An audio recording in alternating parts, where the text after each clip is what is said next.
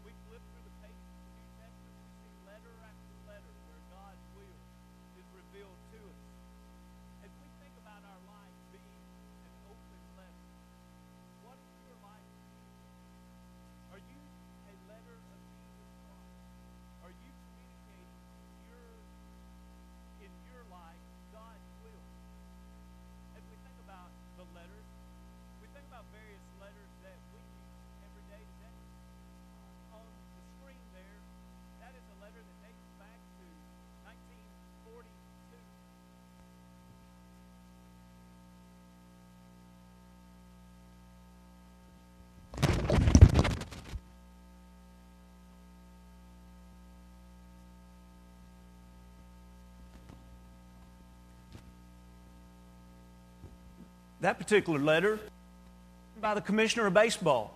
It was time for spring training. He didn't know what the desire of the President of the United States would be. So, he wrote a letter, simple handwriting there, asking, What's your desire for baseball?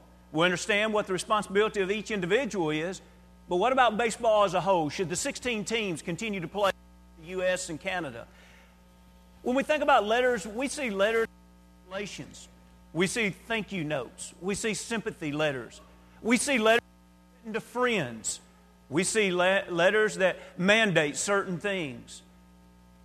But what does it mean for you and I to be a letter of Christ? When we think about the passage that's just been read, we think about Paul writing and using really the idea of a letter in two different ways. One, he says, I want you to be a letter of commendation or recommendation. And then, second, he's teaching in this, a, as they are that letter, they are to be a letter that is written by Jesus Christ. Now, as we think this, I'd like for you to go uh, to, at least in your mind, and if you want to flip to some of these, look at this next screen as we think about the idea of recommendation is not something that is just new to us today. In other words, right now in, in my mailbox, I have a letter of recommendation that I'm to write on behalf of someone else. I do that pretty often for folks to go in uh, to grad schools or for jobs or for to clubs or whatever it may be.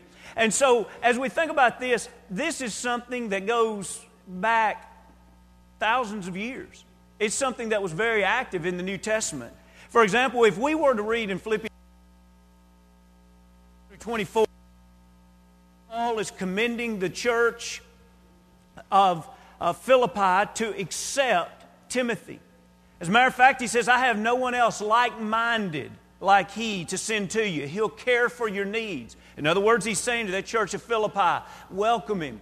I can tell you, you can trust him. And when he sends him over uh, to Corinth, he even says, let no one despise him. Says very things about Apollos and that they should welcome Apollos also. When we see Phoebe is moving to Rome in Romans the 16th chapter and verse 1, Paul tells her, Paul tells on behalf of her, receive her and assist her in whatever business that she has. And then that little short book of verse 10, Paul clearly makes his appeal. I want you to receive that servant back, Onesimus. He was the runaway slave. And really, the whole book of Philemon is a book saying, I want to recommend this man to you. He's your runaway slave. I want you to welcome him back and treat him like a brother. In Acts 18th chapter, and verse 27, notice as Apollos is being recommended. This is how it was described. And when he desired to cross to Achaia, the brethren wrote, exhorting the disciples to receive him. And when he arrived, he greatly helped those who had believed through grace. So, what did they do? They wrote a letter so that wherever he went, he'd be. His reputation previously was the baptism of John the Baptist. But you see, Aquila and Priscilla had taught him the way more perfectly. Now, he was very mighty in Scripture and eloquent in speech, but would faithful congregations accept him now? They would now, because now he had a letter saying he's truly a man of God. He preaches the whole truth. And so that letter of recommendation was taken. Now, as we see here examples of letters of recommendation, hopefully it'll make us better appreciate the text that has just been read. Drop back and look at the ver- first verse that was read, but I'd like for us to even drop back one verse earlier. When you look back in 2 Corinthians, the second chapter, notice verse 17. This, is, this paragraph is really laying the groundwork chapter. Verse 17, he says, For we are not as so many peddling the word of God, but as of sincerity, but as from God, we speak in the sight of God and in Christ. You see, there were many false apostles. As a matter of fact, even scholars are surprised, if you will, at the fact that Paul would literally say here, For we are not as so many. What were so many in that day and time that were preaching and teaching the Word of God?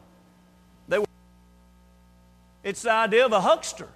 It's the idea of one that retells the gospel. It's the idea of someone who decides to make their Christian faith or the preaching of the gospel a financial turn for them. And so he's saying, We're not one of those peddlers.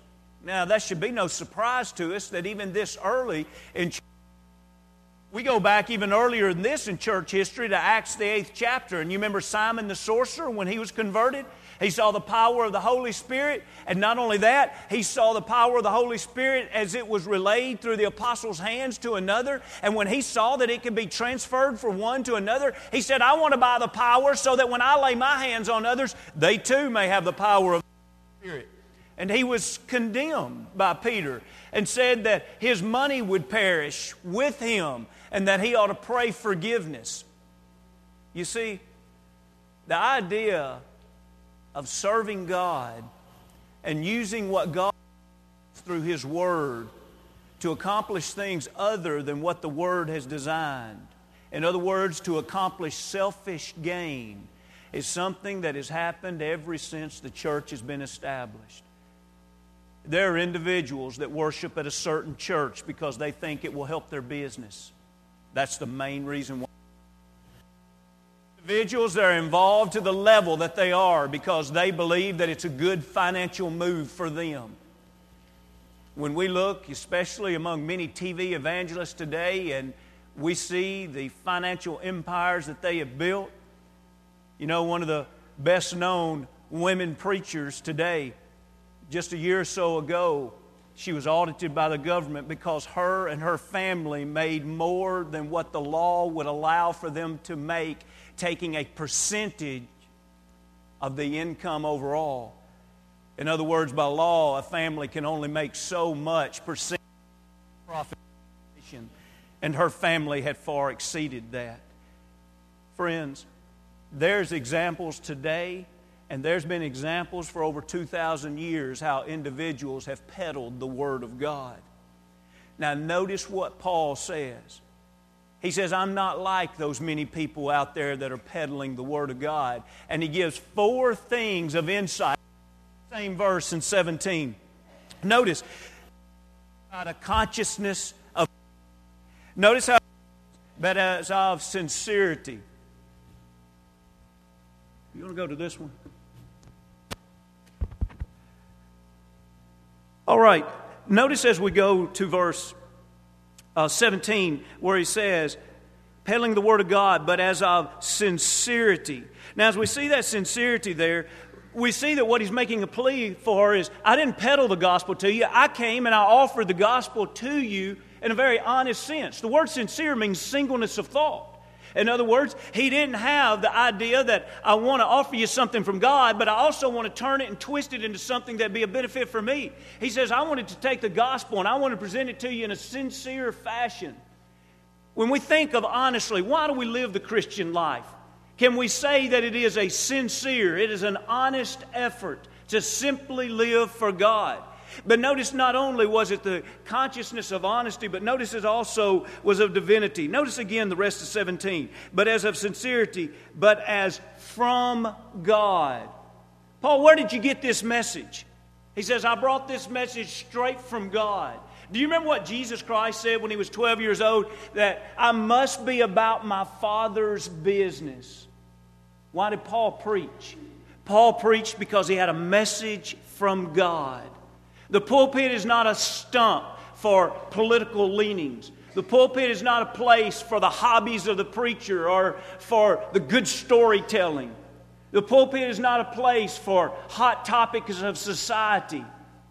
Paul made it very clear I can tell you why I'm sincere. I can tell you why I'm not a peddler of the gospel. It's because the gospel I bring to you is straight from God. But notice the accountability. Not only did he say there in 17 it was from God, but he says we speak in the sight of God. Imagine, if you will, someone asked you to give someone else a message. And so you listen carefully and you have that message in mind. The next time you see that individual, you start relaying that message to them. And as you do, the person that has asked you to give that message walks up. Now there's three of you. You are giving a message to an individual standing in front of the person that asked you to give the message. You pause for a moment and you say, Well, here they are. They can just tell you. And that person says, No, no, you go right ahead. Give the message I asked you to give. How careful are you going to be? Oh, you mean I have to give this message from you in the sight of you? Let me make sure I leave my opinion out of this. Let me try to the best of my ability to make sure that it's all of what you said. Exactly. Do we realize when we enter a Bible class? Do we realize when a coworker asks us what the Bible says? Do we realize that when a preacher enters the pulpit, do we realize that we are to be sent from God and what we say is said in the sight of God? It is so important for us to realize the accountability that God is holding to us. And if not, we become peddlers of the gospel. But notice the Christliness of it. We do all of this, he says, in Christ. That's all we want. We want to live a life in Christ. We want to speak words that would encourage others to live a life in Christ. Now, you haven't forgotten the theme, have you? This morning's theme is that of letters. And so, why would Paul even bring up the fact in the first verse of the third chapter do you need a letter of commendation? Well, he's bringing it up because it had been so common for there to be peddlers of the gospel that many times when someone came into town, they wanted to see the letter of commendation. And so, Paul, in a tone of sarcasm, says in the third chapter in verse 1 Do we begin again to commend ourselves, or do we need as some others? You see there the emphasis? The some others goes back in 17 to so many peddling the word. Do we need what others need? Do you need a letter of recommendation? Now, think about the irony of this. Paul was the one that came into them the very first time and taught them of Jesus Christ.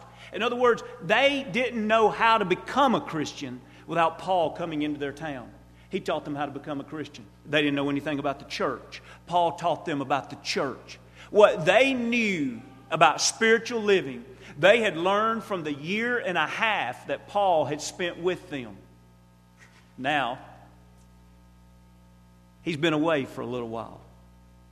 He wants to come to them again.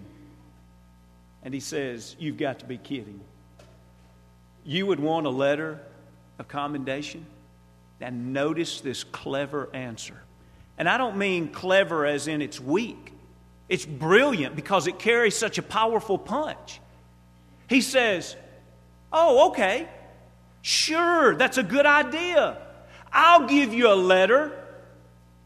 You are our epistle written in our hearts.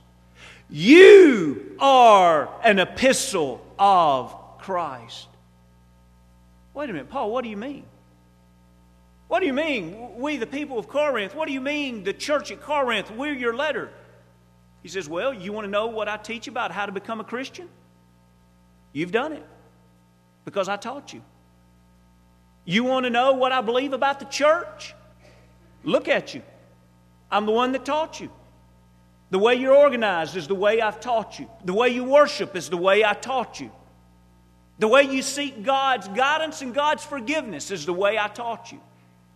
Your mission of the church that you're carrying out, it's the way I taught you. But notice this epistle. He says this epistle is written in our hearts. Now, as we move from the previous subpoint to this point, I want you to link some things together here. Teachers, parents, elders, ministers, are you comfortable with the realization that the way people live their life says a lot about how you teach? I realize each individual has to make up their own minds and their own decisions, and there will always be those that will rebel against what they are taught. They will rebel against what they know. I'm not talking about those exceptions like that. I'm simply thinking about the principle that Paul is presenting here. Someone could say, What do the elders at Mount Juliet Church of Christ believe about salvation? You are a written letter about what the elders believe here about salvation. So it says, Does David still believe that baptism is essential for salvation? You are an answer to that question. Your life is the letter. What do we believe about morality? Do we think social drinking is just a wonderful exercise in community culture? What do the elders believe about that here? You are a letter what the elders believe. The world dresses immodestly. Surely, surely the preacher wouldn't preach against that. You are a letter stating to the world what the church, her leaders, her preachers, her teachers teach in Mount Juliet. Are you relating a truthful message? It'd be a shame for you to live an immoral life and tell people that you're a member of the Mount Juliet Church of Christ because what you're doing is slapping the elders in the face saying, I've been lying about what you've been teaching. It's a slap to your teachers and preachers. It's saying, have been lying what you've been preaching and teaching. There's probably a lot of people that have a false judgment now about the Mount Juliet Church of Christ. Friends, just as certain as the Lord said, we're the light of the world, we're the salt, we're branches, we're sheep, He also said, we're a letter. Our life is a open letter just waiting to be read. And you know what? Paul makes it clear. It is read let's look at verse 2 and 3 and link these two verses together as we think about this, as we start wrapping this final point together in this lesson. Look at 2 and 3. He says, You are our epistle, written in our hearts. Now, notice this phrase known and read by all men. Clearly, you are an epistle of Christ, ministered by us written not with ink, but by the Spirit of the living God, not on tablets of stone, but on the tablets of flesh, that is, of the heart. Now, notice that last part in verse 3 there.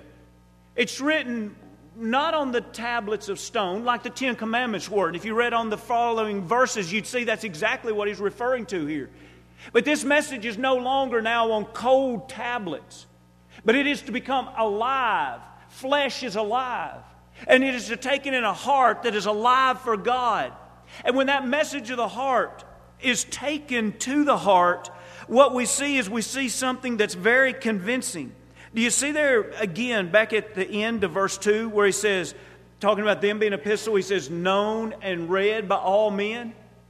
Do you realize that your neighbors and your coworkers and your family that's not a part of the church, do you realize that all they know about Christianity is what they read in your life? Now, think for a minute how many books have been written. Think how many library shelves are full of books written by scholarly people that's truthful. It's good books. It's books about Christian evidence. It's books about the blessing of the Christian life. It's doctrinal truths about how to be saved, to be redeemed, the grace of God, salvation, the church, etc. But now let's be honest with ourselves. Your neighbor, picture one of your neighbors. How many of those books have they read lately? Most of us would have to say they probably haven't read one in a lifetime. Well, what are they going to read? What are they going to read to learn about Christianity? And here's the power in this message they're going to read you. Paul says, Don't you realize to the church at Corinth who had struggled? They had some doctrinal issues about the resurrection. They had issues of immorality with fornication. They had brothers taking brothers to court and bringing an embarrassment to the church. They had their share of issues and of problems. And you know what Paul is pleading with them at this point? He's pleading with them to see, don't you see that what the world is understanding about Christianity, they're not picking up the books written by scholars. And as sad as it is, most are not picking up the book written by God. But what is known and read by all is your life. They're reading your life. Now, it's legible. Do you see there how he begins verse 3 by saying, clearly? I wonder if, if uh, we said, How many of you write legibly? There would probably be some here with wonderful penmanship. But then we said, Who doesn't? Uh, there would be others of us here that literally to read a letter that we would write, you might miss the meaning. You know, on the screen there, you see a letter that, that's written in such a way it can be read. Now, probably the person that wrote that letter could read that letter, and they probably expect other people to be able to read that letter, but you know what? That letter cannot be written or cannot be read. Are you writing a letter in your life that can be read? The beautiful thing is that when we live for the Lord, it is a letter that can be read. As a matter of fact, even children can read it. Individuals can see the beauty of Jesus living in the life of an individual. Families that are neighbors to a Christian, those families can read a letter that's written by the Lord. How many children at school have a Christian teacher in the school and they look at that teacher and they love that teacher? They can read that there's something different. How many have a coworker at work that's a faithful Christian and others value them because of their integrity, because of their work ethic, and they can read that there's a difference? Paul, he says, You are known and read by all men. It's clearly seen. Now, notice also, he teaches, it is because you're written by the Spirit of the living God. You see, it's the Holy Spirit living in us. It's when our life is literally the fruit of the Spirit. We are a letter that convinces others to dig deeper, to find Jesus in their own life. And it's in that that the letter endures. You know, you might think, well, if you just put the letter on stones, it would last a lot longer. Or maybe if you put it on a certain kind of paper and put it in a vault, it would do much better. But you know, God's plan has always been for us to take the teachings of this new covenant and place them not only in our heart, but then to live them so that it becomes our life. When we think of that, we think of a letter of recommendation. We think of a letter of Christ, and we think about our own lives. This past week, you've written a letter. Now, you may have written one on paper, but actually, in your own life, you've written a letter this past week. What has it said? Could people understand clearly what a Christian life looks like? Was it convincing that it truly is a wonderful life? Does the love of God show through your life? Do the convictions of God show in your life? Does the hope of God show in your life? Does the trust for God show in your life? What letter have you written? In just a moment, we're about to sing a song of invitation. And I want to urge you as we sing this song to think about your life. You can't not write a letter. The question is who's going to write it? Selfish, Satan influenced, or godly, Christ influenced, written by the Spirit of God? Paul had a lot to deal with as a missionary. Think how interesting it was for him to have to say, You want a letter of recommendation? I spent a year and a half with you, and you want a letter of recommendation? Look at yourselves. That's the letter. You don't know who it is, but at some time in your life, and many times in your life, we're going to be surrounded by people that are looking for God. We may not even know it at the time. But a Christian life is a letter that will encourage them to find God. If you've never been baptized into Christ for the remission of your sins, or if you have but yet have strayed from Him, won't you come back to Him today? As we see in this study in 2 Corinthians, it is about our own salvation, but it's also so much about our influence, about the many people that we will influence. Who are you helping get to heaven? We won't know on this side of eternity who all it is as long as we're writing a letter that's being written by the Holy Spirit because that letter is being read and known by all men. If we can help you in any way, comes we stand as we sing.